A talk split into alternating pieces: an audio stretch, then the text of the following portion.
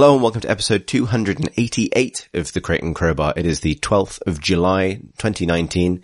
My name is Chris Thurston and this afternoon I am joined by Philippa Warr.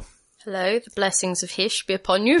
Thank you for that random Warhammer reference. well, I can see it on the side. Yeah. You've got a blessing of Hysh I do. printed out. I do, I won a speed painting competition. Thanks, Pip. Who's Hysh? It's a place.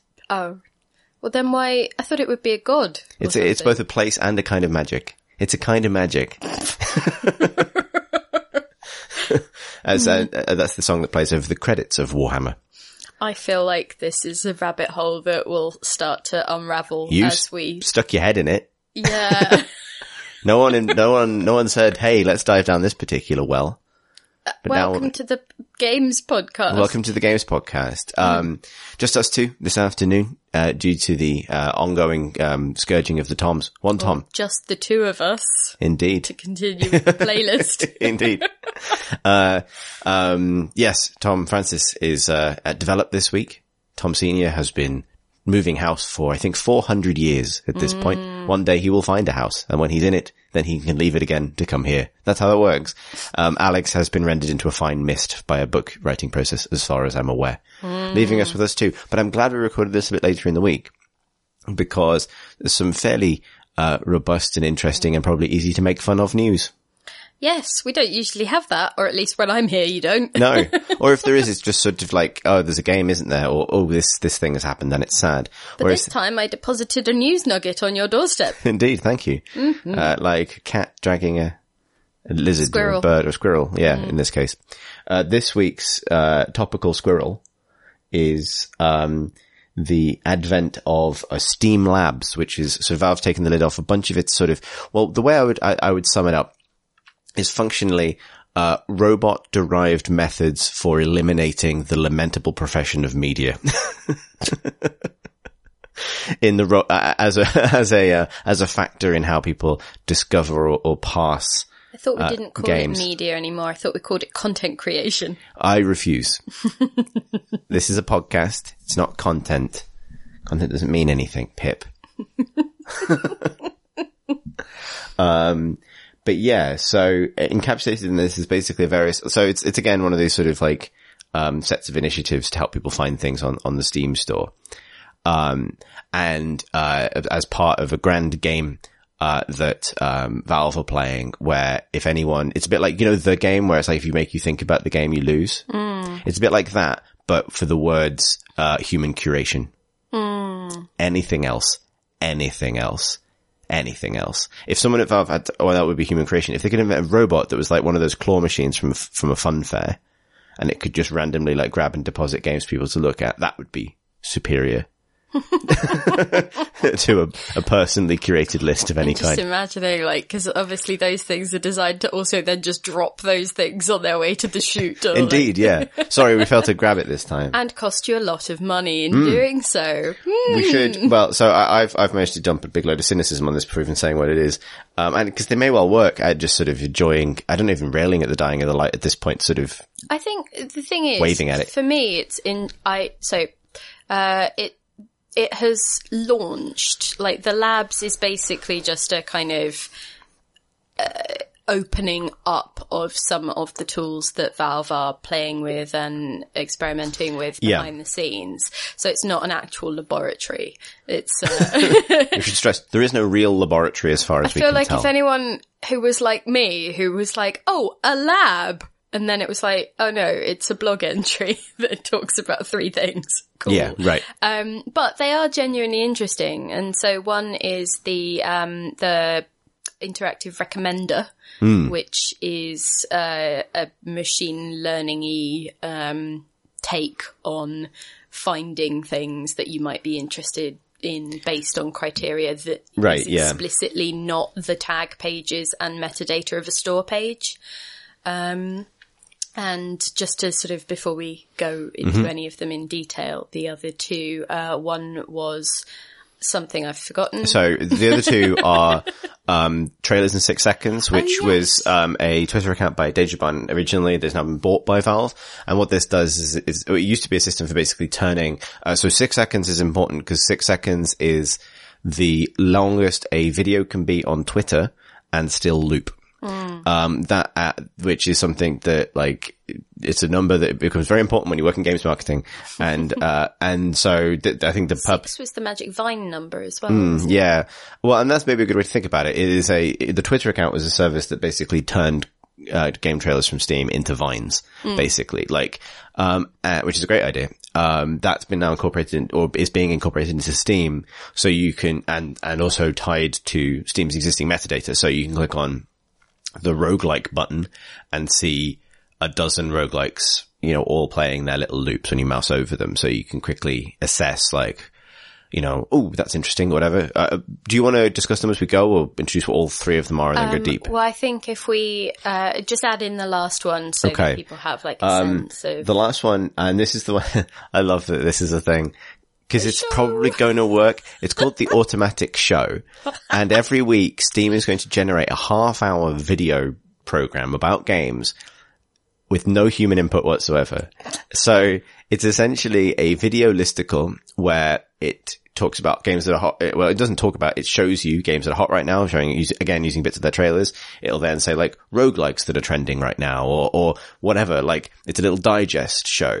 And, um, this is an amazing thing to have happened because, well, because I mean, I've got some questions about it because like, you know, people don't tend to sit down to watch long videos really, but maybe they will. But also one of the Or reasons, maybe it'll break it out into different segments. right. But also one of the reasons that like my kind of, you know, media, uh, sort of like, hmm, uh, you know, eyebrows are raised about a half hour show. It's like, well, that's usually traditionally kind of difficult to produce and a bit longer than a lot of people want to watch. Doesn't matter if robot do it. There's a lot of people in games media. Imagine the poor robot sitting there refreshing YouTube comments like, oh no. Yeah. Well, here you go. You can't, uh, people will probably not be able to abuse the decisions of the robot in a way that they would. There's a lot of people in games media employed specifically to generate lists of things people might like and then put them out in front of the world. Uh, in order to try and get Google to notice and therefore garner clicks. And, uh, this is, yeah, apparently. And also to help people find things they might genuinely like. Right. Yeah, exactly. But uh, when you introduce the thing you this is sensibly desirable to that, which is personal curation, you know, a sense of that, what you do also attract is a tidal wave of of bastards. Uh, whereas if the robot does it simply based on the pure, unfettered market data of Steam, uh, it it cannot objectively uh, be incorrect, or at least it doesn't care because it's from the future and it has no feelings. I wonder, or I wonder whether, uh, you know, people will then go, ah, well, I shall rail against the capitalist system. you know, that, that, if that's what it's generating, then something must have gone wrong. right? Yeah. It's it's maybe it's there will be an interesting, you know, overthrow of, uh, mm, maybe. Well, like, I don't know, because I mean, I think what's more likely to happen is something weird is going to, so there will have to be a curation element to what the automatic show does because I don't know, they'll try and automate that, you know. they will try to, but like, so I'll put it this way. It's like chasing the tag system, right? Like, um, you know, uh, adult games are getting bigger and bigger and more prominent on Steam, right? Unless you explicitly opt out of seeing those, those tags, they creep into your, you know, uh, they creep into your best top selling lists or currently trending lists. Do you mean like the match three boob thing? Yeah, like there's lots, there's, you know, there's a lot of dodgy stuff on Steam now. And like, and that's because they, they don't have, you know, they, they, they plan on using processes like this hmm. to push things to the top.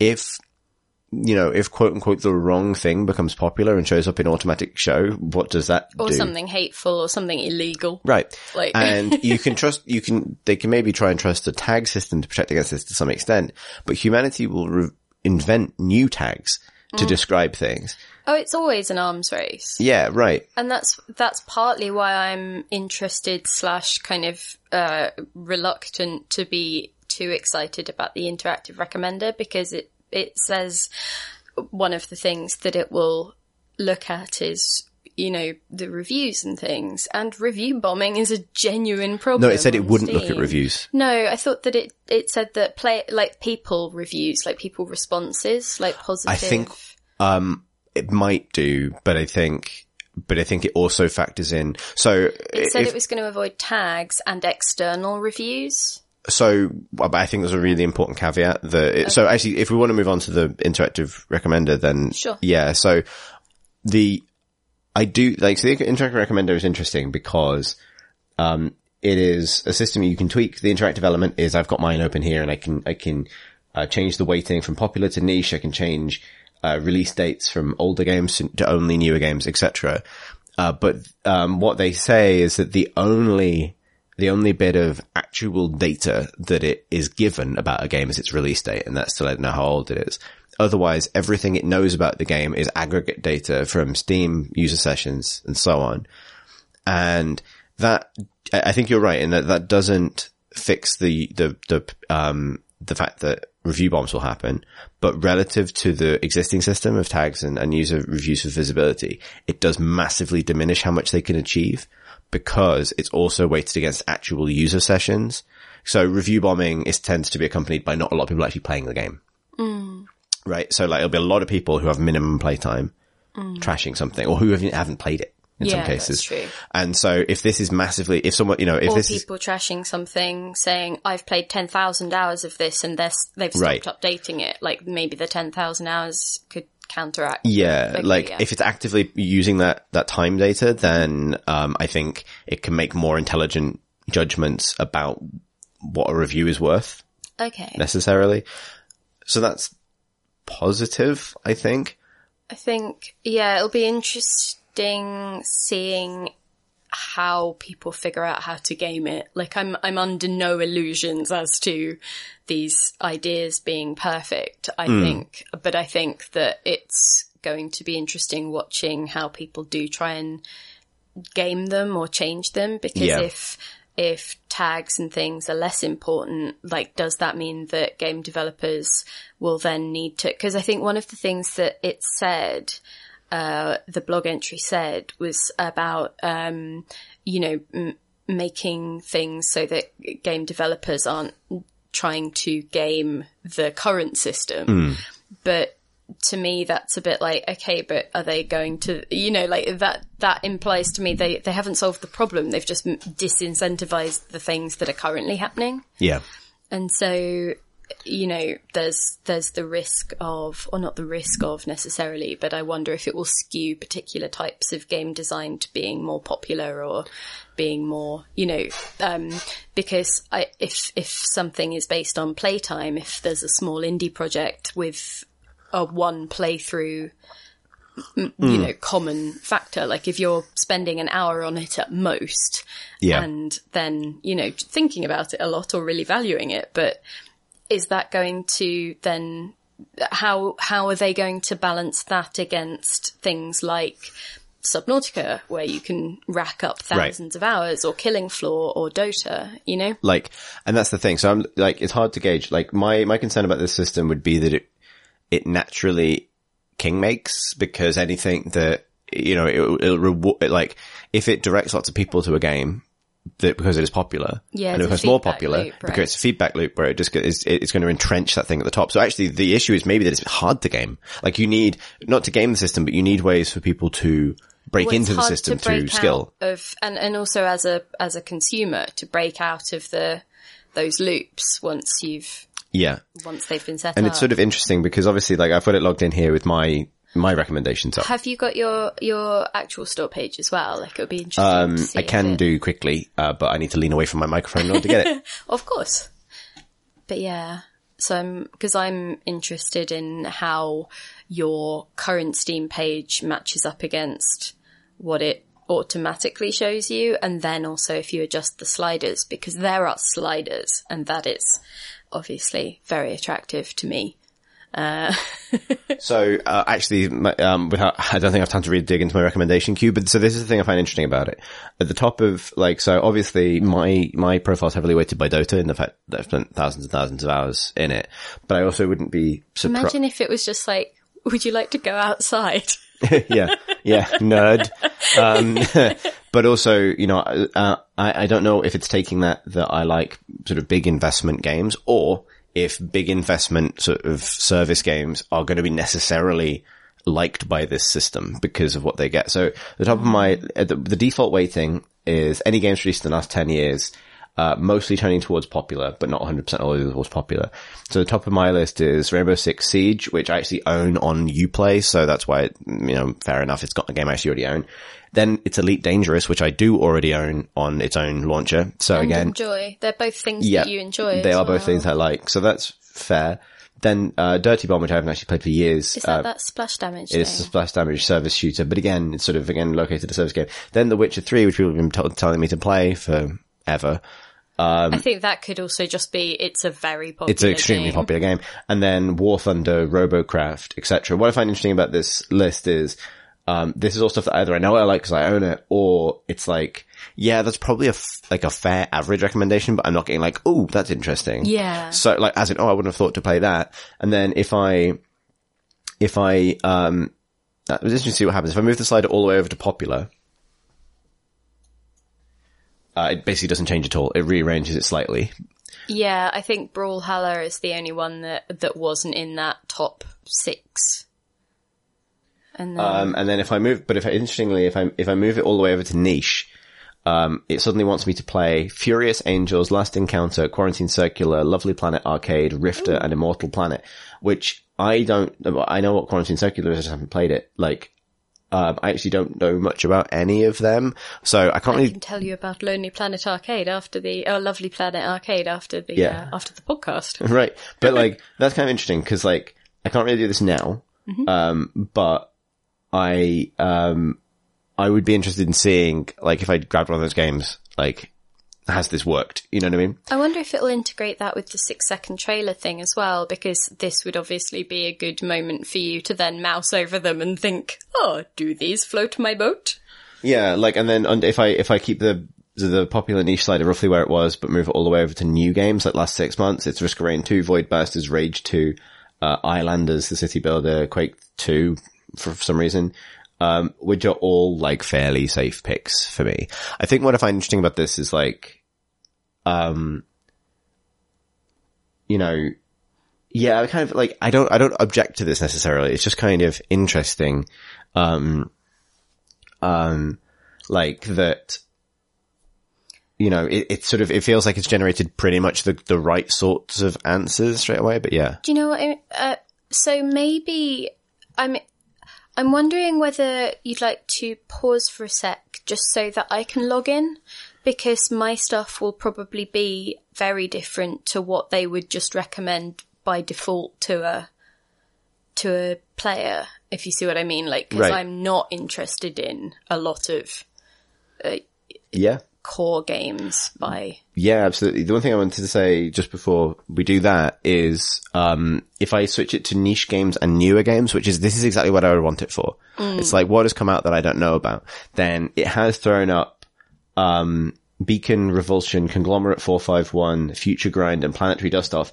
Five games I have literally never heard of. So that's interesting because if they, and uh, all apparently with a sort of same sort of retro sci-fi visual style. so, um, I'd be really fascinated to see if maybe next week on the pod, if I end up talking about one of these games, then this system might actually work because all I wanted to say on this before we pause was that, um, all I want this to do is basically what Spotify's album, algorithm does, which is introduce, not find things I want to play now, but find things I didn't know existed. I what I want from Spotify is for them to have a podcast recommendation system, and they do not. They just have the browse, and it is annoying to me. Hmm. But anyway, that's a completely different problem for a very different podcast. Yeah. So right. Yeah, I have no idea how they would do that. I can understand how they can do music, but not pod, not, not podcasts. Like you need like a nonsense slider, for example. like, well, yes. right. Um, should we log you in? Okay, and we're back. We've done it. We've logged Pip in. So, um, can you see your recommendations from there? Uh, yes. So with your default setting, uh, and also interestingly, because you've also played thousands of hours of Dota, our top game is actually the same, which will be interesting to see if that affects things. You've got RiME, uh, AER, Memories of Old, Yonder, The Cloudcatcher Chronicles, Submerged, and Valley. Um, all are games where, uh, a sort of whimsical looking figure looks out over a nice landscape, It really does make me think that it's taking into account the thumbnail. like, yeah, right. Because they are of a kind. Let's find out what, what popular game you're not playing. Oh god. All of them, probably. Uh, it wants you to play Human Fall Flat, Limbo, and Skyrim. and well, Tomb Raider. in your face because I have played Limbo and Skyrim and I don't want to play Tomb Raider and Human Fall Flat. So, or do I not? Like, is that a bad thing? The to- the new popular games that you should play right. are Islanders, uh, Glass Masquerade 2 Illusions. Ooh, I do want to play that. Um, is, is it is it a hidden object game where you're in a haunted doll shop again? Because that Uh, seems Glass to be it. Masquerade, it. Yeah. Uh, what never was, which I haven't heard of. What are the tags? Uh, adventure, free to play, indie, casual, relaxing. I think I have heard of it. I just don't know. Uh, yeah. Forager and Enderal, forgotten forgotten stories. That'll be another uh, hidden objecty thing. won't it? Yeah, maybe. Um.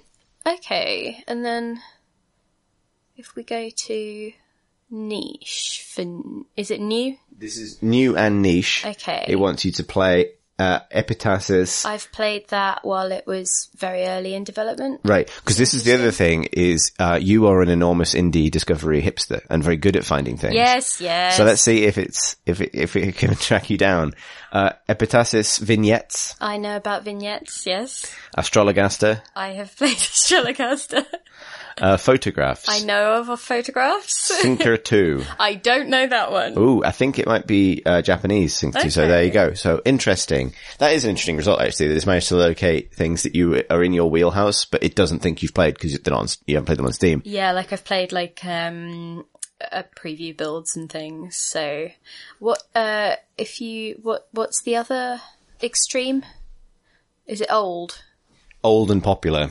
Old and niche, is it? Or old and what was the Old and Niche reveals Future Unfolding, Flipping Death, Time Frame, Elia Episode 1, and Drizzle Path Genie.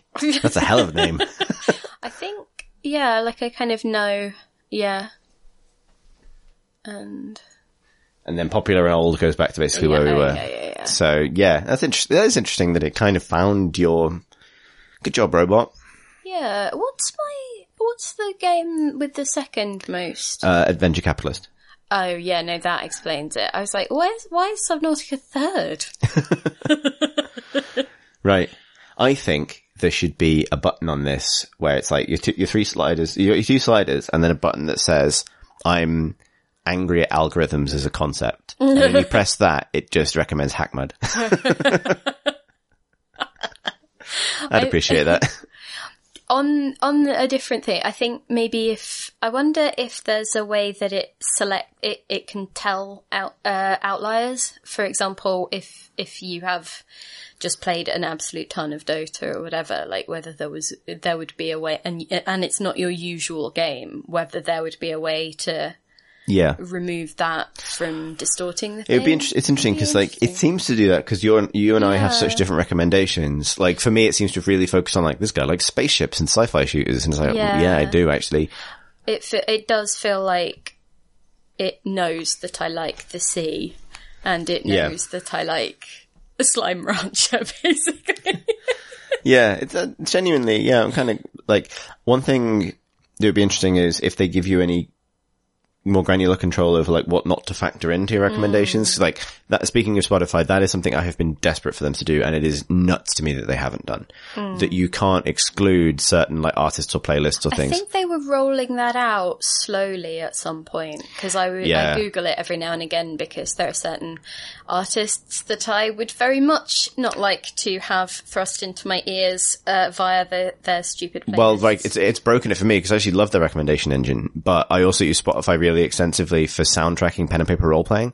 So half of the things I listen to are like s- cinematic scores and soundtracks and things. And so, yeah, it's completely broken that recommendation system because it doesn't know what I want to listen. It, you know, it starts throwing like Jeremy Soule, like Skyrim stuff into the middle of like other Yeah. playlists. Um, that I've heard, you know, from people who maybe have use Spotify playlists to help their kids sleep or something. And so they have a lot of like, you know, or like, Lullabies yeah, lullabies and things, or to help themselves sleep with like, you know, white noise or, or something like that. And, And it's like, oh, if you like white noise, you'll love pink noise. yeah, exactly. um, you know, so that's, yeah, that, that would be something I'm really interested to see them do because Yeah, because it allows people to say like, I want something that's like these things, not I want something that is like everything I like. Because I think maybe that's the weakness. Yeah. Maybe the weakness here is it's identified stuff. and There's, there's like a real theme to both our recommendations. Mm. You've got stuff in that sort of indie, slightly exploratory, mm. landscapey sort of vibe. Yeah. And I've got like spaceships all day. Yeah. And I don't, uh, not wholly against that, but it is not the sum of me as a person, I think. I think there's a very real danger with these systems that you get stuck in a different bubble, like it, uh, but it's still a bubble. Mm. And so if you're playing or you're looking for something to play rather, and you are not in the mood for any of the things that you currently own, I sometimes feel like I just want something completely different, a palette Yeah. cleanser or something. I don't want to keep ploughing that same furrow or being in that same Right. headspace, right? I think that's one of the things that is potentially interesting about the six second trailer. Like, I can see both sides of this. I think it's kind of brutal in some ways, um, because it, um, it is, okay, making, get an impression of this game just from like a gif of how it moves. But we found the last couple of years, gifs are an incredible way of immediately communicating what is interesting about a game. And if you can make a game look good in a GIF, it's probably good. Like that's, you know, rather than a trailer and things. Like, um, I'm sort of fascinated by that because obviously one thing about this is, you know, one thing they say in the blog about the recommender is the onus on game developers with this. The way you game this system is by making a game lots of people want to play. And I don't think that's as simple as that. And I think that is not also a, a wholly neutral kind of position. However, you know, I certainly, I think the, the gaming the system aspect of marketing is, is something to be discouraged, I suspect. The, the flip of that is that I think the six second, I find the second trailer thing particularly interesting, particularly the fact that Valve have adopted it because in its initial sense, what it does is it's, it is a, it is a response to the fact that the vast majority of video game trailers are terrible. And not terrible in terms of the games are bad, but like, you know, I, I got really strong feelings about this and Thomas strong feelings about this as well, that like, you shouldn't have to skip the first 30 seconds of a trailer to get past the story bit because no one gives a shit. Like, you know what I mean? You should be showing people, making people excited about the actions they'll be able to do, the world they'll be entering straight away. Obviously, there are, you know, different, every game is different, but nonetheless. Like, and that's, you know, um, being able to, uh, you know, I think it wouldn't be necessary to skip things down to six seconds if there wasn't so much fat in game trailers. I mean, I'm wondering now whether you'd actually even find six, seven, six seconds of actual play footage from a lot of E3 this year. Right. Because that was such a big, you know, kerfuffle that it penetrated even my, Yeah. you know, anti E3 paying attention bubble. Yeah, and it, I think there's something a bit too punitive about this idea that we're just going to take, you know, because there is an art to trailer creation, and, and the idea that you're just going to take something someone else has made and cut a six second, Well, there will now be an art to six second trailer making, I suppose. right? There will be. There will also be an art to making sure. This will be interesting. There'll be an art to making sure that any random six seconds of your game shows it of your trailer shows it in a favorable light. And what that will push towards is avoid lingering text, you know, avoid uh, slow pans over a piece of art or a cinematic, right? Like you want, like the kind of trailer that will do well in this system is the sort of smash hell. cut gameplay, gameplay, gameplay, gameplay, gameplay thing. yeah. Bullet hells will do well. Bullet hells will do well. I think most things can survive it as long as the predominant thing in, in the trailer is interesting looking gameplay.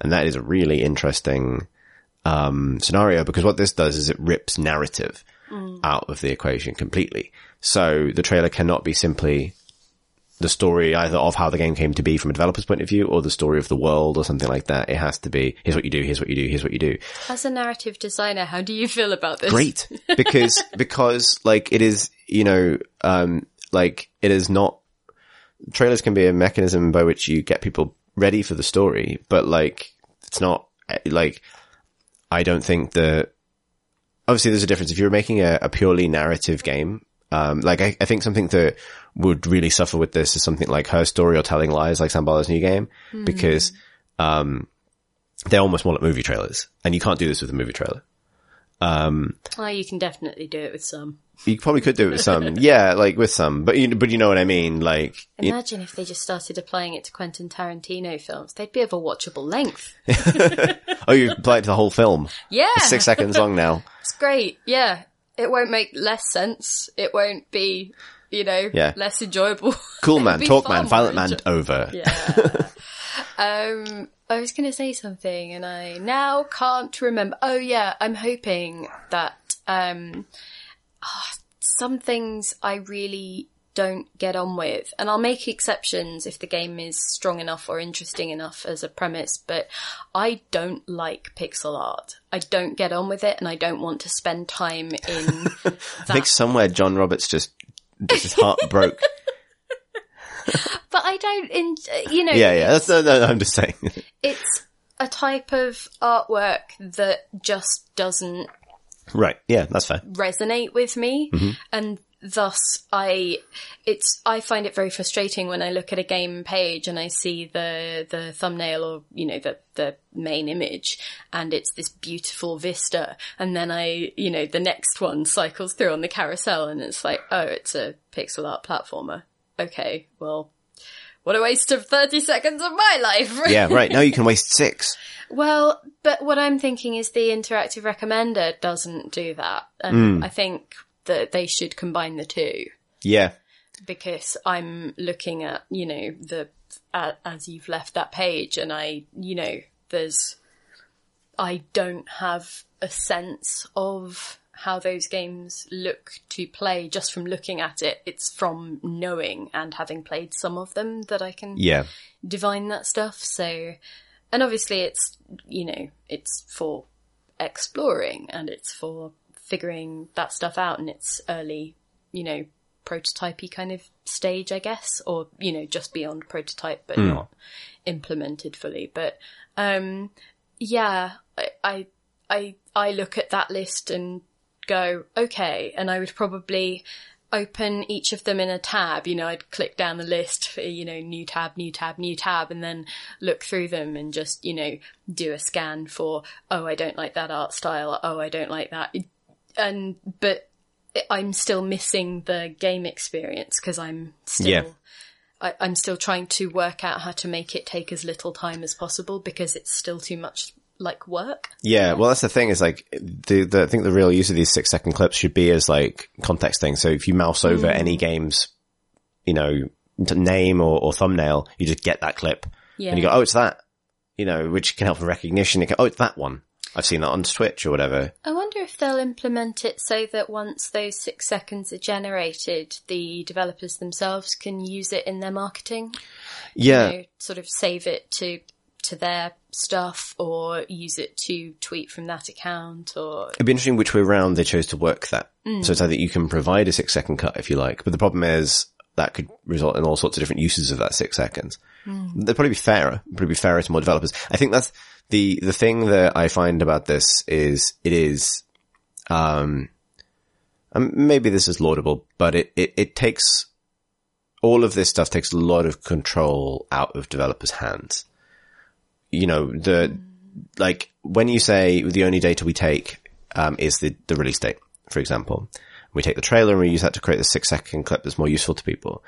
Um, you know, it, it, it sort of uh, brutally reduces the amount of finesse that can be applied to any individual thing. And obviously it still remains important that when people get to that store page, they are interested by the copy, that they become, you know, interested in buying the game and so on. I wonder what it does when there isn't a release date. I wonder if it actually pulls the thing in or There'll be the date it was put on Steam. Like, there'll be, it would be impossible for there not to be. So but I'm just thinking in terms of wish listing, you know, those, those Right. kinds of things.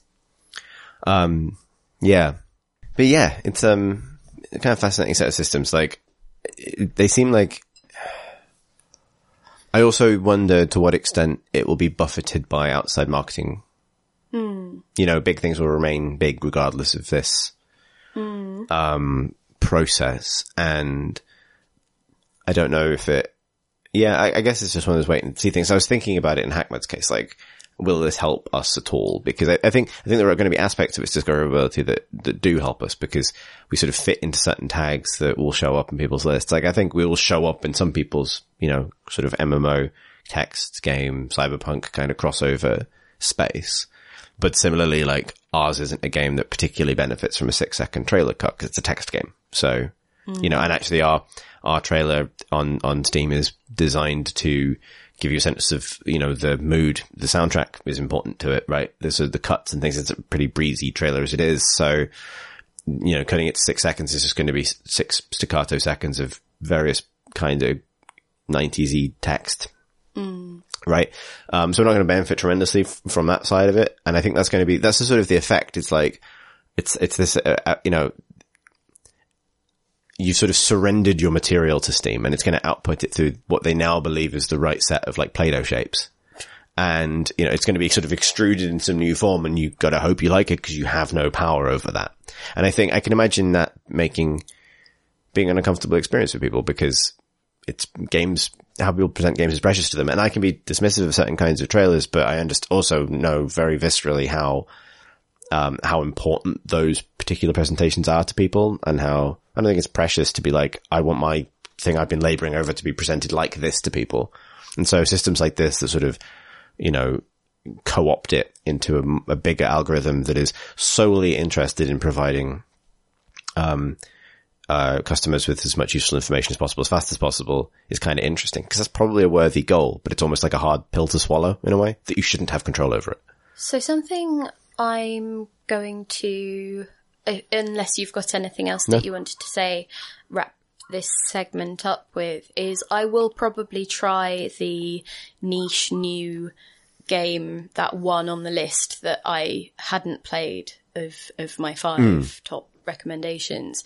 And so I would be interested if if listeners, if you play with this system and you have anything from your new niche thing that you genuinely liked and hadn't heard of before, I'd be I'd just be really interested to hear whether it works Yeah. or what you get out of it. yeah, So totally. us- Like, yeah. drop us an email. It's um, questions at crateandcrowbar.com.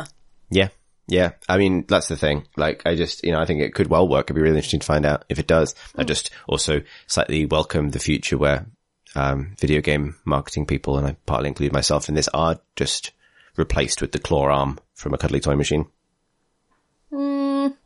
Replace me. I see.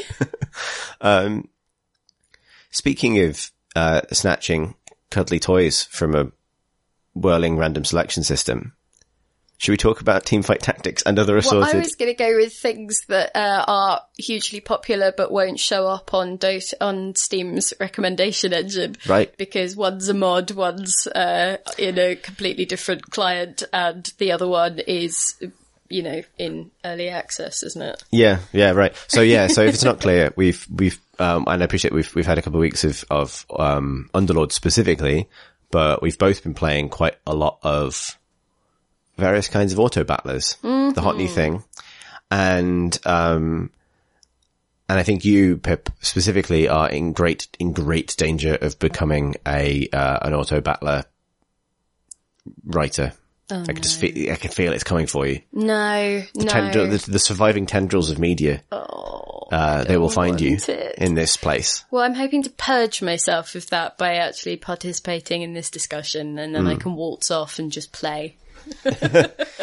Yeah, right. So actually, well, it'd be interesting to get your take on it because you've actually you've really taken to this new genre because you already liked auto chess, right? So Yeah, I've played that before, and I wrote about that for that PC Gamer website slash magazine property. Um, and I, yeah, I, I kind of, there's a joyful, stupid complexity to auto chess specifically.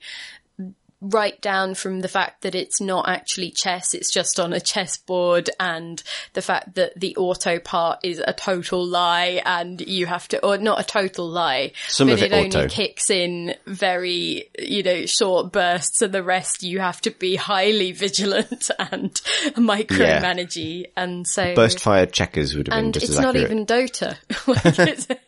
So all parts of that name are broadly lying.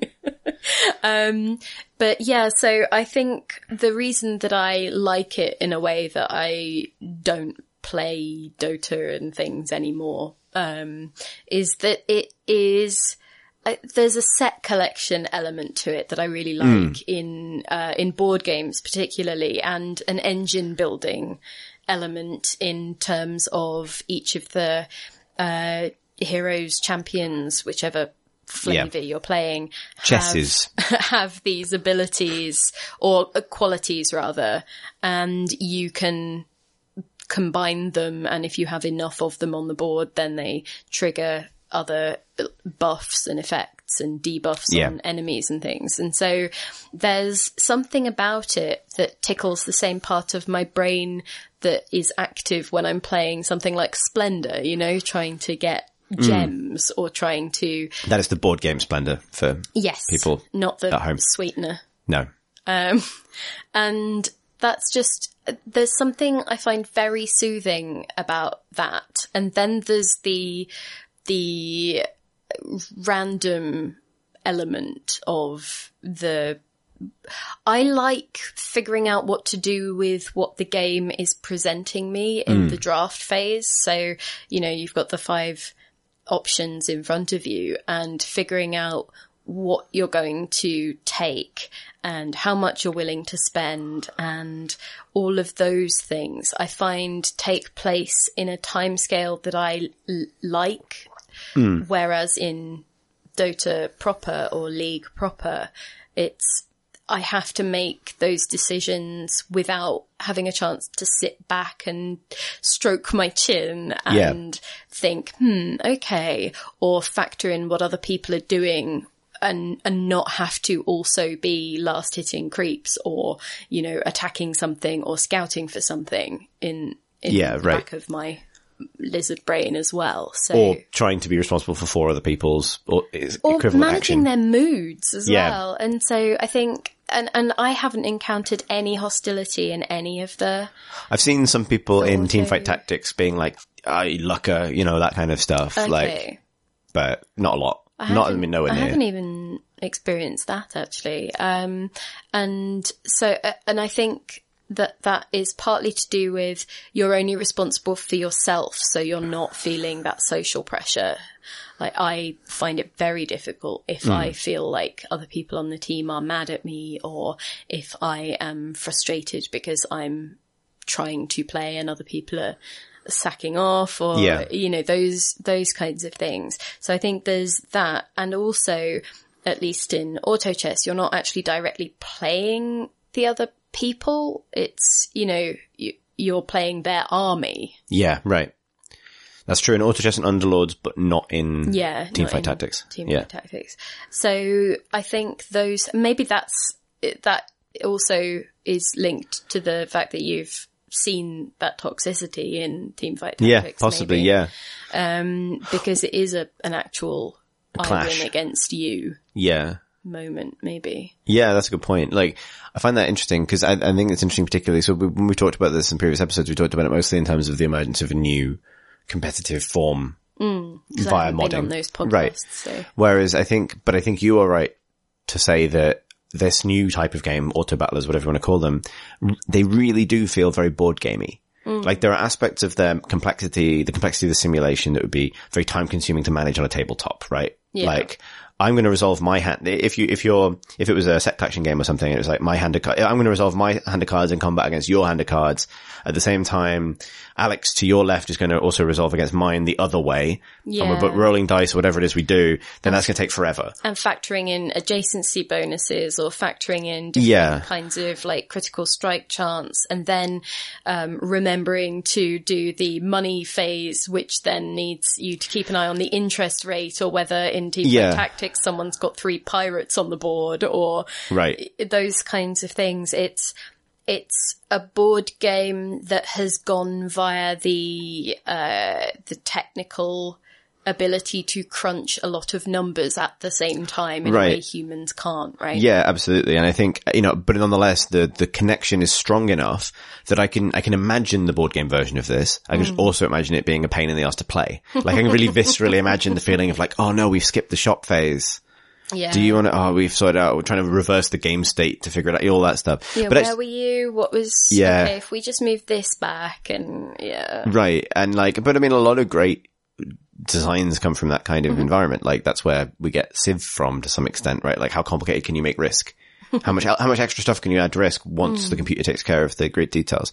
And I think that's the right way of thinking about it. Like these are, you know, I think also we've talked about them as dice games, as random games. Like they are, they are, they can be random. They can be, um, I think the way I would describe it is, um, there's a huge luck element that can take you up to a certain point, and then, um, and then there's a massive skill ceiling in terms of being able to control that possibility space. And the vast majority of players will mm, exist somewhere in the middle, Yeah. with a handful of people able to win consistently due to their ability to download and process a lot of information, Yeah. like poker, basically. well, I was going to say there's a card counting if you are Yeah. good at because I I try.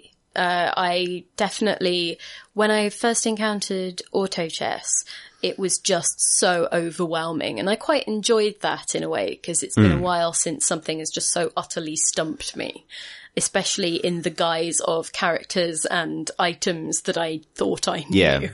um, and I found myself having fun, but this time around, when I picked it back up and picked the other two up as well, I found that I was very much more um, able to enjoy them and start to take that tactical side into consideration. Like I'll, Yeah. I'll look at other people's boards and armies and think, okay, I was thinking about specializing in, I don't know, Drow Ranger or, um, uh, oh, what's his name? Uh, yeah, axe. Yeah. And then see, oh, okay, well that person's already got a level two axe, so my chances of this Yeah. shaking out in my favor aren't great, so I'm going to double down on, I don't know, goblins or mech or, you know, that, Right, that yeah. kind of thinking. Um, and that has mean, that has meaned, that has meant that I haven't finished lower than sixth, I think Yeah. in any of the in any of Underlords or um or Teamfight Tactics with Auto Chess itself, I can still come dead last, and that's interesting to me because it tells me that there is something there Yeah. that isn't as balanced or isn't as polished or isn't as because you know uh, Teamfight Tactics particularly has methods of catching you up a bit Yeah. Whereas auto chess, if you fall behind, you just fall behind, and Yeah. you get further and further behind, and that's just how that goes. Right. Well, let's let's talk about teamfight tactics because, like I say, the previous times we talked about this on the pod, it's been all underlords all day. Okay. So teamfight, um, Teamfight Tactics is the League of Legends auto battler, Yeah. essentially, and you find it in the regular League client. So uh, it has its own little tab, and Yeah. it's in beta. So they're sort of pushing you to play it with little incentives and you know unlockable avatars and all that kerfuffle. Yeah, I actually really like it. Like this is, um, and I'm gonna here's a hot take for you. I think this is really weird, but I think it's true. I think, um, so here's the thing. I think teamfight tactics might be the Dota 2 of auto battlers, and I think Underlords might be the League of Legends of auto battlers. Like I think they've swapped places. Like um, teamfight tactics, I think, is the more mechanically complex of the two. There's more going on. And I think it's also more unforgiving in terms of how much knowledge it's asking you to pick up quickly. They both do this. That's interesting. To give you some specific examples, so in uh, in teamfight tactics, there's some of the things like it's on a it's on a hex board rather than a, a, a square grid, but that's you know that's by the by somewhat. Um, the the the big, I think. Well, I think one thing is they uh, teamfight tactics does slightly int- more interesting things with um, its allegiances. Like they're slightly more varied and um and in terms of how that interacts with what powers are possible in the game. Um and the big aspect and this is really weird because this maps onto Dota League the opposite way around is Teamfight Tactics' item system is more complicated. So where League simplified MOBA items and made them much easier to pass and Dota goes mental with that stuff uh, Teamfight Tactics has a system whereby, so in Underlords, you have items at certain tiers, and as you, as the game progresses, you get access to higher tiers of items from fighting neutrals, basically any given character can only hold one item, and then when you get something better, you swap it out, maybe give it to someone else, etc. In Teamfight Tactics, uh, all items, pretty much all items are almost always received at their kind of basic level. And then every kind, all the different items combine together to create the next item. Heroes can, uh, champions, sorry, can have more than one item.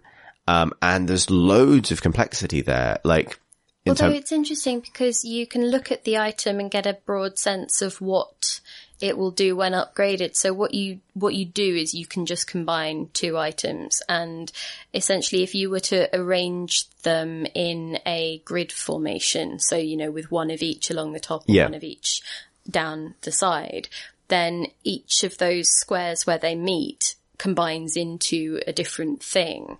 And I, I find it very intuitive because if you look at, for Yeah. example, oh, this item will give me a basic, you know, boost to HP, for example. Right. And then, oh, I've got something that does, uh, you know, that, that, that adds some mana. So I guess if I, you know, if I want to combine those two, I have a sense of what it will do. It, it both simplifies, it's, it's more complex than what Dota does in terms of there actually being combining to do, but it, it's not illegible. It's, It's not- intuitive, I find. I, I, so I actually didn't know it worked that way at all. I had not picked up on that. I, the only, the only way I saw to know what something did was to hover the new item over the existing item when a character's already holding it.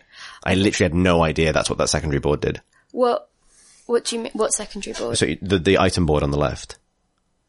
Where the items sit, there's like the, the oh, diamond oh, that, grid. No, no, I didn't. I didn't Oh. mean that. I, I mean, if you were to, I was trying to. Oh, like, I see. Sorry. Yeah. I, I thought, yeah, no, sorry. Yeah. people listening might find easier to conceptualize. like it, it, it shows, I think the thing is it shows you that stuff at the point where you are about to make that decision. But in terms Yeah, of learning those recipes. I've had to, I've had to kind of learn through doing, like it's not easy to like pull up a big list of what all the items are and where they possibly go or anything no, like that's that. true, and I think that that can be uh, very difficult. But I think that it was less complicated than I thought it would be, especially because Auto Chess's version of this is just to use the recipes as they are in Dota. Yeah. So you are totally at the mercy of of drops combining into things. Otherwise you just end up with a load of useless, you know, rings of health Yeah. Right. that just sit on the person and don't really help you out while someone else has a mask of madness or a, you know,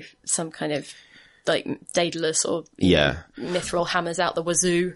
But I, really wouldn't underestimate how complicated Teamfight Tactics' this item system actually can get because mm-hmm. there's, there's items like the spatula.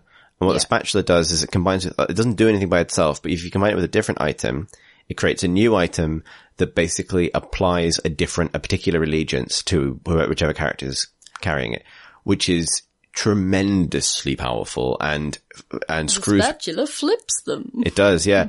and it, um, and it, and it, it changes the dynamic of an allegiance sort of set collection game entirely because, so like, to give you the equivalent, Underlords has a version of this, which is there is a specific passive you can pick up instead of an item, which changes, which means all humans count as heartless. Hmm, and that's just a one-to-one thing. That's basically one of the only instances of allegiance flipping in that game. And so it becomes, it's, it's like, it funnels into one strat, which is humans into heartless, which is silencing Yeah. into armor, armor reduction. This can create a situation where maybe you need one more sorcerer, but you, you have the option to create a sorcerer, but what other set of tags do you want that sorcerer to have? So it's like, it, it's just this, you know, exploding web of poss- the possibility space, which is what reminds me of, ironically, Dota versus League, where so weird because I find it easier because it's more flexible. You know, I'm not trying to keep track of all these absolute hard and fast rules because I can change some of them. Right, but that's that's for me is this is what I find fascinating. That for me is why I prefer Dota to League traditionally because League is a game of playbooks. It's a game of the jungler does this at this time, they go here, they do that, and uh, I find that hard to remember or to pick up And initially. they didn't really help themselves out with runes either. Right. Whereas Dota is a game of like nothing's wrong. You know, there are there are orthodoxies at any given time, but almost anything can work. And Teamfight Tactics feels like that. Yeah. Whereas you can probably make this work. Um, like Oh, just uh, Yeah. in case you were interested, I think the spatula is a reference to the URF stuff, like the ultra rapid fire stuff. There's Right. like a, a oh, I've forgotten which sea creature it is, but holding a spatula like is the a golden spatula is the the mascot for that. So, but I don't remember, um, I'll give you a really good example of what I think this means in terms of how it manifests in complexity. Like last night, uh, we played a game as in sort of like couch co-op style and it was a really weird scenario where I appeared to have turned it round and like won from quite a bad deficit. Uh, I had been, it was me versus the last remaining player and I was beating them consistently and I'd gotten them down from most of their health to nothing left. They had GG'd, I replied, and then out of absolutely nowhere, I lost the last one just by having won handily, and then I lost, and I came Yeah. second. And I was thinking about it afterwards, and I think I now know why that happened. And it was because out of my entire lineup, I only had one character who wasn't upgraded, and it was Miss Fortune. And um, she had an item that when she dies heals everyone else for a thousand, which is a lot and I fished for, I, I did the sort of like, I was doing the card counting thing and I did that part of the game right. And I was like, I think, if, I think it, there is another one and I can get her upgraded for the final round just to secure that win. Cause obviously upgrading is good.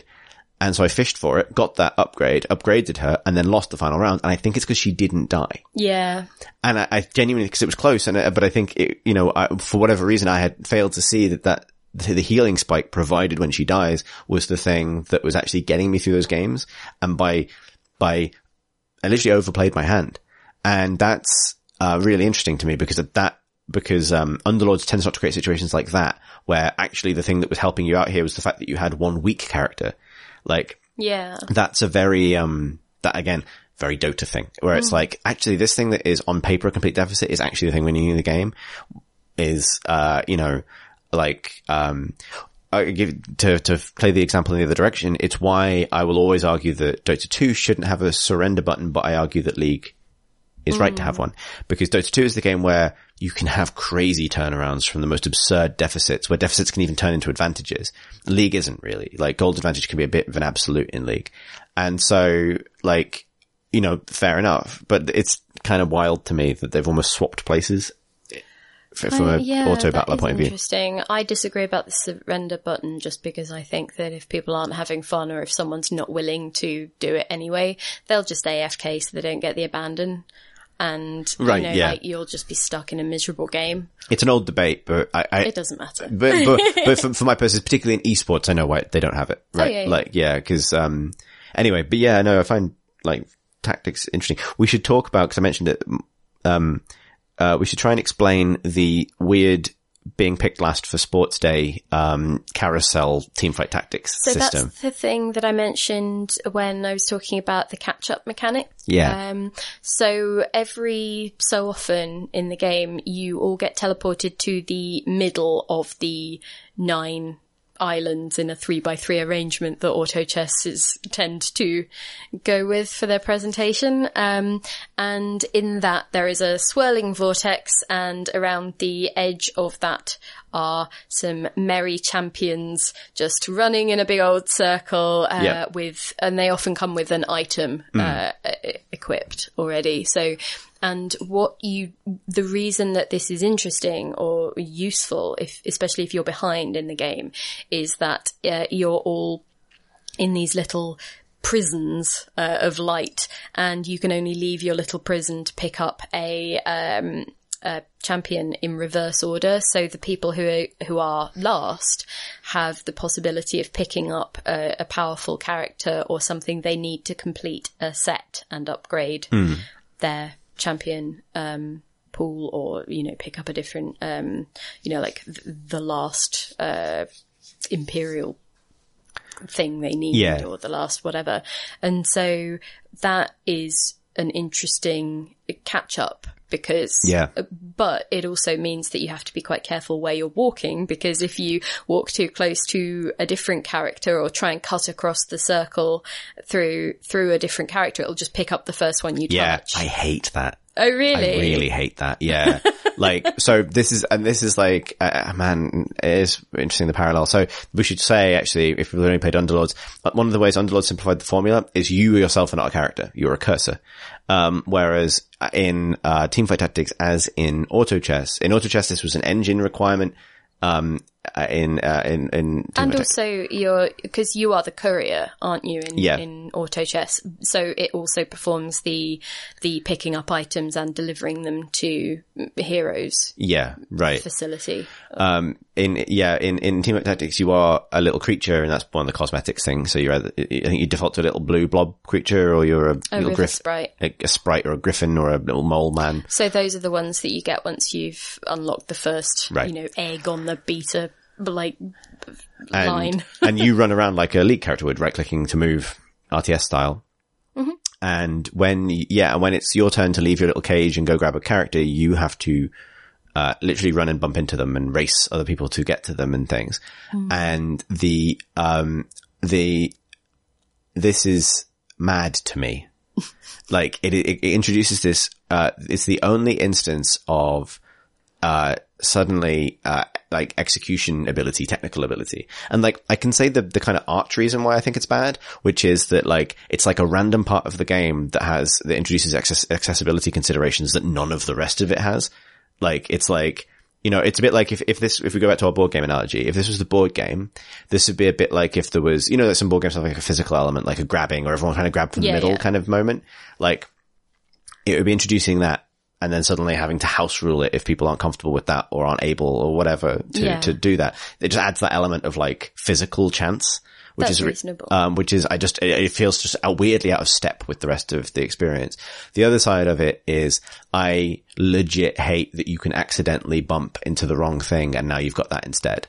Um, because like, um, I just, it just doesn't feel right to me. Like I see, I, I encountered this because I misunderstood it in that I assumed if I clicked on the character I wanted, um, I would path to them Oh, I see. rather than just run into the midst and just grab whatever you hit first. Yeah. And that is just, you know, you learn, but it sucks. The other thing about it that is super weird is, and they'll probably change this, um, there is no way in that context to mouse over the characters in the selection. I think that will be something that they do Yeah. change. So it punishes you for not being able to recognize them at a glance. And similarly, the icons for the items are just very, very, very small little icons underneath their health bars. Yeah. And so when you get comfortable, you can pass that thing and go, I probably want them and that item or that item or whatever. Yeah, But yeah. There have definitely been times where all of the characters that I've wanted have been taken before I got released from prison. Yeah. And so I would just pick up the item that I wanted, Right. sell the champion, and then have that item free to then combine with something or give it to someone else, which Yeah. is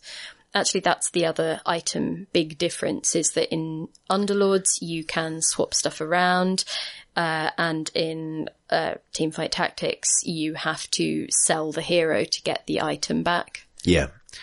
Yeah. And so, I mean, the system itself, the notion of the system itself, I don't mind at all. I just, I, I like the, it's just the execution seems super rough to me. Like, Hmm. um, I wouldn't be surprised, like, it's, it would be interesting if they did a- address the the accessibility side of things if you know, Yeah. Like I think the mental challenge is really interesting. Like when you're sat in prison and you have to kind of figure out, okay, which of these options are good for me and what is my top priority, second priority, third priority based on things Yeah, that get taken yeah. before you can get to them. That's all really interesting. or Having if ti- the or if the heroes run to the other half of the circle Yeah, before right. you get released those are all interesting mechanics. I think it's just the input side of it. Like I would much rather be, I'd, just, I'd much rather be mousing over them to make my decision. Mm. And then maybe still t- factoring in travel time for my little blob creature as it makes its way across the board. Mm. But I think I would rather just be able to just right click once on the thing I want and have it intelligently path mm. rather than this sort of mad, like weird, almost bullet hell kind of like trying to weave between characters I don't want to try and get to the one I do want before someone else makes it there. Yeah. Something that I have found with Underlords, because I was playing that on my phone mostly, actually, Yeah. was that I found that to be a real pain for accidentally buying things I didn't mean to because I would go to uh, check because on the right hand side it has the tabs where you can see, for example, the allegiances that you have uh, or the um, the items or the you know the other information for play. And so I would go to to do that. But if it had delayed when it was showing me the next batch of five heroes to pick from, Yeah. it would then auto purchase the one, you know, that one on Right, the side yeah. thinking that I'd clicked on it. And I found that that happened a lot. So it wasn't just, oh, I am not used to this system. It was, it has positioned things in a weird way that you can keep accidentally buying stuff because you will be checking that information once your battle has finished because you'll be thinking about the shopping phase. And therefore it would just be really helpful, even if they just moved the, that card slightly to the left so that Yeah. you're clicking in that space, you're not going to accidentally spend money that you didn't mean to, or you know. I do feel like they- they've got some work to do on the mobile interface. It's fine for Yeah, full yeah. screen, but yeah, totally. Um, yeah. Are you? So I have my little list. Yeah, let's do the list. We were going to, if this is helpful to people, we were going to, uh, rank them, I guess, or try and figure out where they fit in certain, Yes. introduce this, Pip, So explain. I've got. I have auto battler criteria, and I thought that we could use it to say which stuff excels what at, at what. So um, we'll rank the three auto battlers based on each of the different categories. So if you have a particular, I don't know, a thing that you know is important to you, then maybe you'll have a sense of what what you would like Yeah. to try based on this or which of them is for you. I will say though that if you play Dota, play Underlords and if you play League, play team fight Tactics simply because y- you can then gravitate towards the other one if you want, but I, I feel like the the knowledge of the heroes or the champions and the the items and, Yeah. and that sense of oh this is a yordle I know what they look like and I you know I know who Tristana is I hmm. know how she plays therefore I will be able to position her just a bit better from the get go. I think, yeah, I could build on that. I think if you already play one of these games, learn the genre, learn or learn the auto battler genre on the one that is more immediately familiar That's to you. what I meant. And Yeah. then you can like branch Graduate, out from yeah. that. But this will help you not have to also then learn who Axe is or learn Yeah. who, you know. Right. But I think the interesting thing is because even though there are, there's, there are differences between them, they have a, a lot of the allegiances themselves have really close analogs in the different games. Mm. So once you've learned one of them, you, some of that knowledge then actually does carry over to the other one. So yeah. Mm-hmm. Should we go through the categories? Yes. So I thought I would go for names first. Names. So, uh, yes. So let's start with Dota Auto Chess, which as we have discovered is three lies, one after another. yeah. Well, yeah. Okay. So I mean, well, this is- actually, yeah. so uh, well, I will I will defend the word auto. I think relative relative to a lot of games, it is more auto okay. than not. Well, it auto resolves all of the things that you manually have done. Right, but most games don't do that. So I don't know. If you shoot someone, the game works out if you hit them or not. right, but you have to fire the gun. Okay. Um, so You I, have to put the person holding the gun on the board in the right I don't place. know. I think I, I don't want to defend auto chess here because the Dota part of it, yeah, fair enough. But and also the fact that they they use chess in the sense that the individual characters are chesses. That's nonsense. But I I will say I'm just being playful here because I absolutely love the name and I kind of love how uh, certainly when I first encountered it, there was a lot of just incomprehensible jargon and stuff that had clearly been translated to English. And it was kind of like, it was endearingly moddy. Yeah. And I loved that. And it was also just, it made no bones about being daft and being difficult. It was like, Right. yes, and now your chess is. And I was like, wait, what? yeah, why? Um, and like the donkey is actually Wisp because it makes the Wisp noise. Yeah. And so it clearly is, or Io rather. yeah, And it's it, space donkey. yeah. And, and so it is secretly an elemental space spirit, but it's in a donkey costume. Yeah, But yeah, so, So that's such I- a kind of good. right. Yeah, I think um, I'll probably come down reasonably. I I I, think Underlords. I think it is the worst of the three names. Do you? I do, and I- I think this because I think they have led with theme rather than what you do, right. and and also in all in, in in and also confused a lot of Dota nerds at the same time because well, because isn't Pitlord not in there?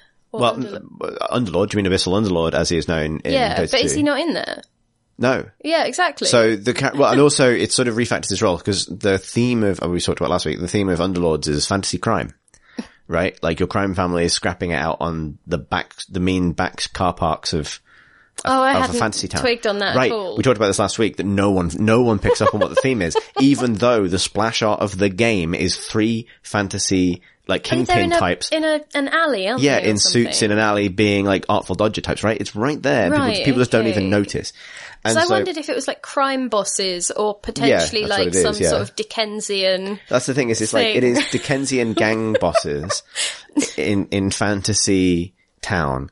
And that is a cool theme, but the fact that they've led with the theme, but the theme in the name, and still managed to not communicate that that's what's happening. Well, they haven't communicated either the setting slash plot, but you know, in quote marks. Yeah. But they also haven't like communicated what you actually do. It's like what it could be Like, anything. at a stretch, it makes you feel like you're probably some kind of manager. and you are. But that, wouldn't that be overlords? Well, there's the fun inversion. Yeah, exactly, exactly, right, But like, I mean, literally, it's sort of saying you're not a manager. it means less than automatic chess, and that is saying something. And the thing, but te- so Teamfight Tactics at first blush seems like the most generic of the three by far, but it also is really descriptive. So Yeah. I kind of, I think I would, so yeah, I would, I think I would like it more if they maybe found a way to make a pun on something from League's lore, you know, Right. like rune terror fight tactics or something. Uh, like God that was- almighty. yeah, this is why I have not been asked to uh, participate Yeah. uh, in that discussion. I expect, but um, yeah, so there's a lot of interesting, uh, like th- there's the part of me that's like, oh, it's such a, you know, it's such a on the nose name, but it. I, so I think I would go. So first, Dota Auto Chess because I just love how stupid it is, and then Teamfight Tactics, and then last Dota Underlords. I would, I would go team fight, then auto chess, then underlords as names go. Okay, cool. So there's all of that information in Yeah. case you were judging entirely based on the name. Which you could have done by yourself, but nonetheless, we've done it now, for you now. anyway. Uh, so the next is originality. Auto chess. Well, Au- Auto Chess obviously wins, Yeah. but I'm wondering if you had any opinions on if the other two bring, you know, whether they are just about polishing a thing that people have now been proven to like and find very moreish and use their, their personal toy boxes Yeah. for. So I think mechanical not. originality, team fight tactics. Mm-hmm. But that said, I think Underlords does more to make it accessible. Um, Oh, you wait till I get to the UI category. um, originality of theme Underlords because they actually tried to go with something different rather than like like um Teamfight Tactics is very much like set you know the map looks like the league map things like that. It's very much sort of like abstract league. Right, whereas with Dota Underlords, they could have done that but just with Dota, but what they did was something weird that they haven't communicated very clearly. it's like, what if it Dota were brown? like a card game, actually. It does, yeah. Um, so yeah, I'm going to say Underlords for originality. Okay. Uh, but Dota Auto Chess obviously Yeah, wins at the top they- of that, yeah. but with with lots of non-polish, Right. the opposite of polish, Yeah. scuff. um, graphics. Team fight. Yeah, I would say team fight, if especially if you like stuff that is quite bright and colourful and and Yeah. upbeat looking. It is, it is pleasant to look at, whereas I think Underlords is, again, a, a, poorly lit car park behind an inn. I will say that sometimes the I find the upgrades confusing in um, Teamfight Tactics. Like when Yeah. a champion goes up to their two star version, sometimes they look different enough that I find it Yeah. hard to I would, instantly I would pass. argue that's more of a UI issue than a graphics issue. That's true. Partly a Yeah, visual no, design issue, fair. but yeah. That is fair. Um, but yeah, ultimately you've got like a nice little green play space that's kind of fun and with like bright colours. Love those. you Yeah. know, Yeah, All the good things. Whereas yeah, Underlords is just really dark and like, um, auto chess is, it, it's dingy rather than dark. Yeah. I would say, Yeah. and also just a bit confusing at points.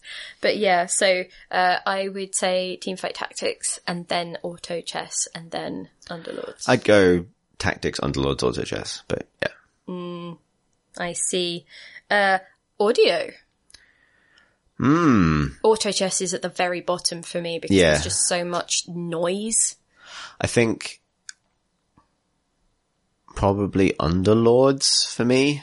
I think that it's got better shop jingle because it's taken from Dota where the shop jingle is very good. um, and genuinely, I think the, the spell effects are a bit more impactful. I've always thought that League's sort of ability effect and things are a little bit weak. Feeling. Okay. I don't know how much of that is gameplay impact and how much of that is audio, but Yeah, yeah. I'm going to say underlords for audio. I would say that they are much of a muchness, but uh, auto chess. Didn't realize much of a muchness was an option. Well, okay, joint first, Fine. joint second. Um, I would say that auto chess is dreadful for noise because you can like hear stuff that's happening on boards nearby. You can hear, you know, the jingle of people spending money across the, you know, Yeah. across the, the airwaves. You can, you know, there's that infernal horn that keeps going and going. And yeah, it's, there's a lot of noise. Um, the interface, UI. Underlords, clearly. Except for the part where I on the mobile version I keep accidentally buying Yeah, things. right. And it's very small. I Yeah, I think this is actually a huge one. Like, I think if, if someone was on the fence about how to get into the genre and they hadn't got any experience of previous either game, Mm-hmm. I would actually advocate Underlords over Teamfight Tactics initially because not only is it simpler, It has a tutorial. it has a tutorial and it communicates so much more with the mouse over. Like the way it'll like illuminate the squares that Mm. That's characters of a particular allegiance are on or like, Yeah, like fair. almost everything you can click. Like, so if you click the allegiance in whatever context you click allegiance, it activates all the things that are relevant to that. Whereas, um, uh, Teamfight Tactics is really inconsistent with that, like whether you have to right click on someone to see what they do or not, or whether it's a mouse over, Mm. you know, how you find out what allegiances do, the, the whole mess with the ring around the rosy selection system. Like, I feel like, I feel like it's all stuff that could be resolved, but I think it's a lot rougher. Yeah, it's a work in progress, I would say, on that front. Yeah. They have some changes. Weirdly, it feels more obviously like a game bolted onto a different game's engine. Mm. That's what it is. interesting. Yeah. I think um, auto chess has to be last. Oh yeah. Hell yeah. like dead last. Please but- make the space donkey deliver the, but also in a weirdly endearing way. Uh, Like, I'm not going to say that makes it better because it doesn't, but it's it, it's something that I remember when I was learning. I was.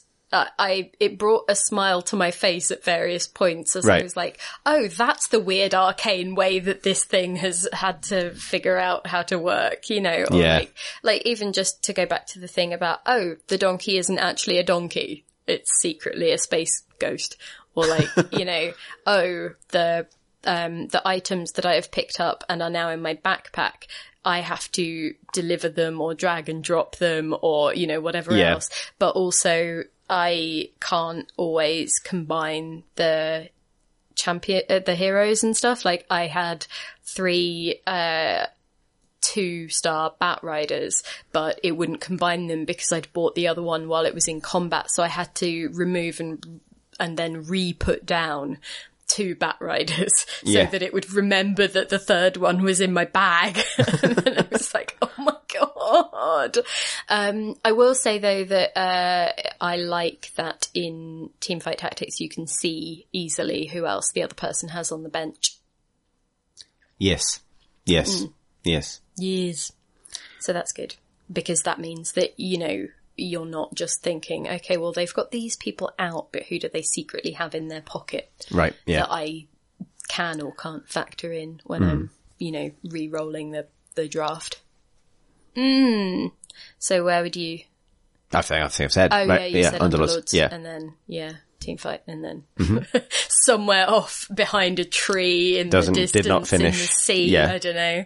Yeah, did not finish. Is yeah, I'm the same. I would say. Uh, the accessibility. It's kind of these are these two are really closely related to me. I think it's Underlords again, but because Yeah. of the UI and the tutorial. Yeah, yeah. That's kind of what I meant was, I think that was where initially before I'd said at the start, you know, Yeah. if you play League, play the League one because it will just make, Yeah.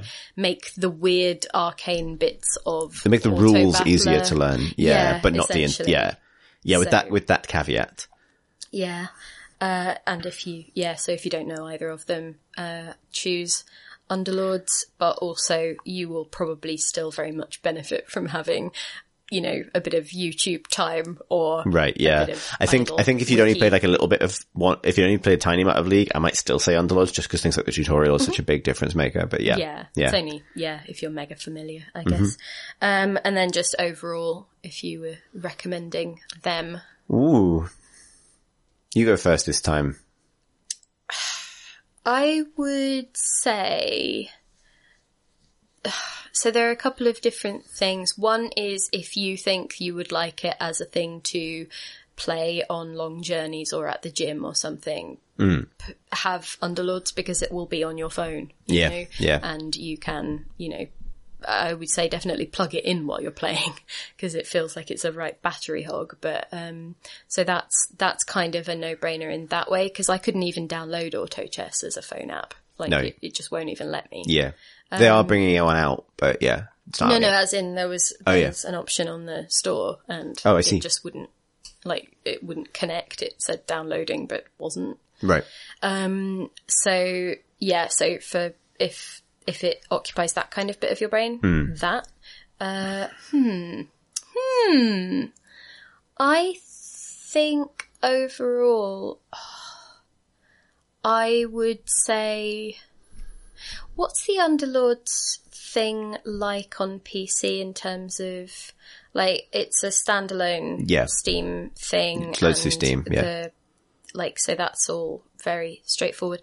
I would say Underlords because with League you have to download and deal with the League client and you have to find the tab and the Yeah. the, the play side of things. I think it it needs a bigger button. It needs a more obvious. I think, like, yeah, I actually agree. I. I was going to say Underlords as well. And the reason for it is I think actually, I think Teamfight Tactics has loads of potential because it is the deeper game, Mm-hmm.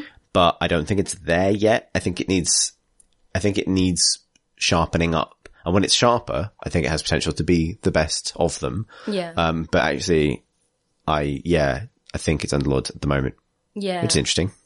Underlords is a better onboarding process, I would say, and Yeah. then you can like figure out the other stuff. And if you fancy, just sort of do a bit of weird auto chess tourism in the in the mod, just being like, oh wow, okay, I'm glad I didn't learn it like this. Yeah, right. But also because those people, you know, they created this whole thing. Like I, I do feel like, I feel like if you enjoy auto battlers, it's definitely worth pinging them a few quid, you know, with the, you know, Yeah. you can buy, uh, the auto chess pass, can't you, in the Dota client? I think so. Yeah. And so I, uh, because I was thinking, do you know what? I might do that because I'm getting Yeah. a lot of free enjoyment Or you could- from this stuff. You could play and try their game when it, when it's out and monetized. yeah.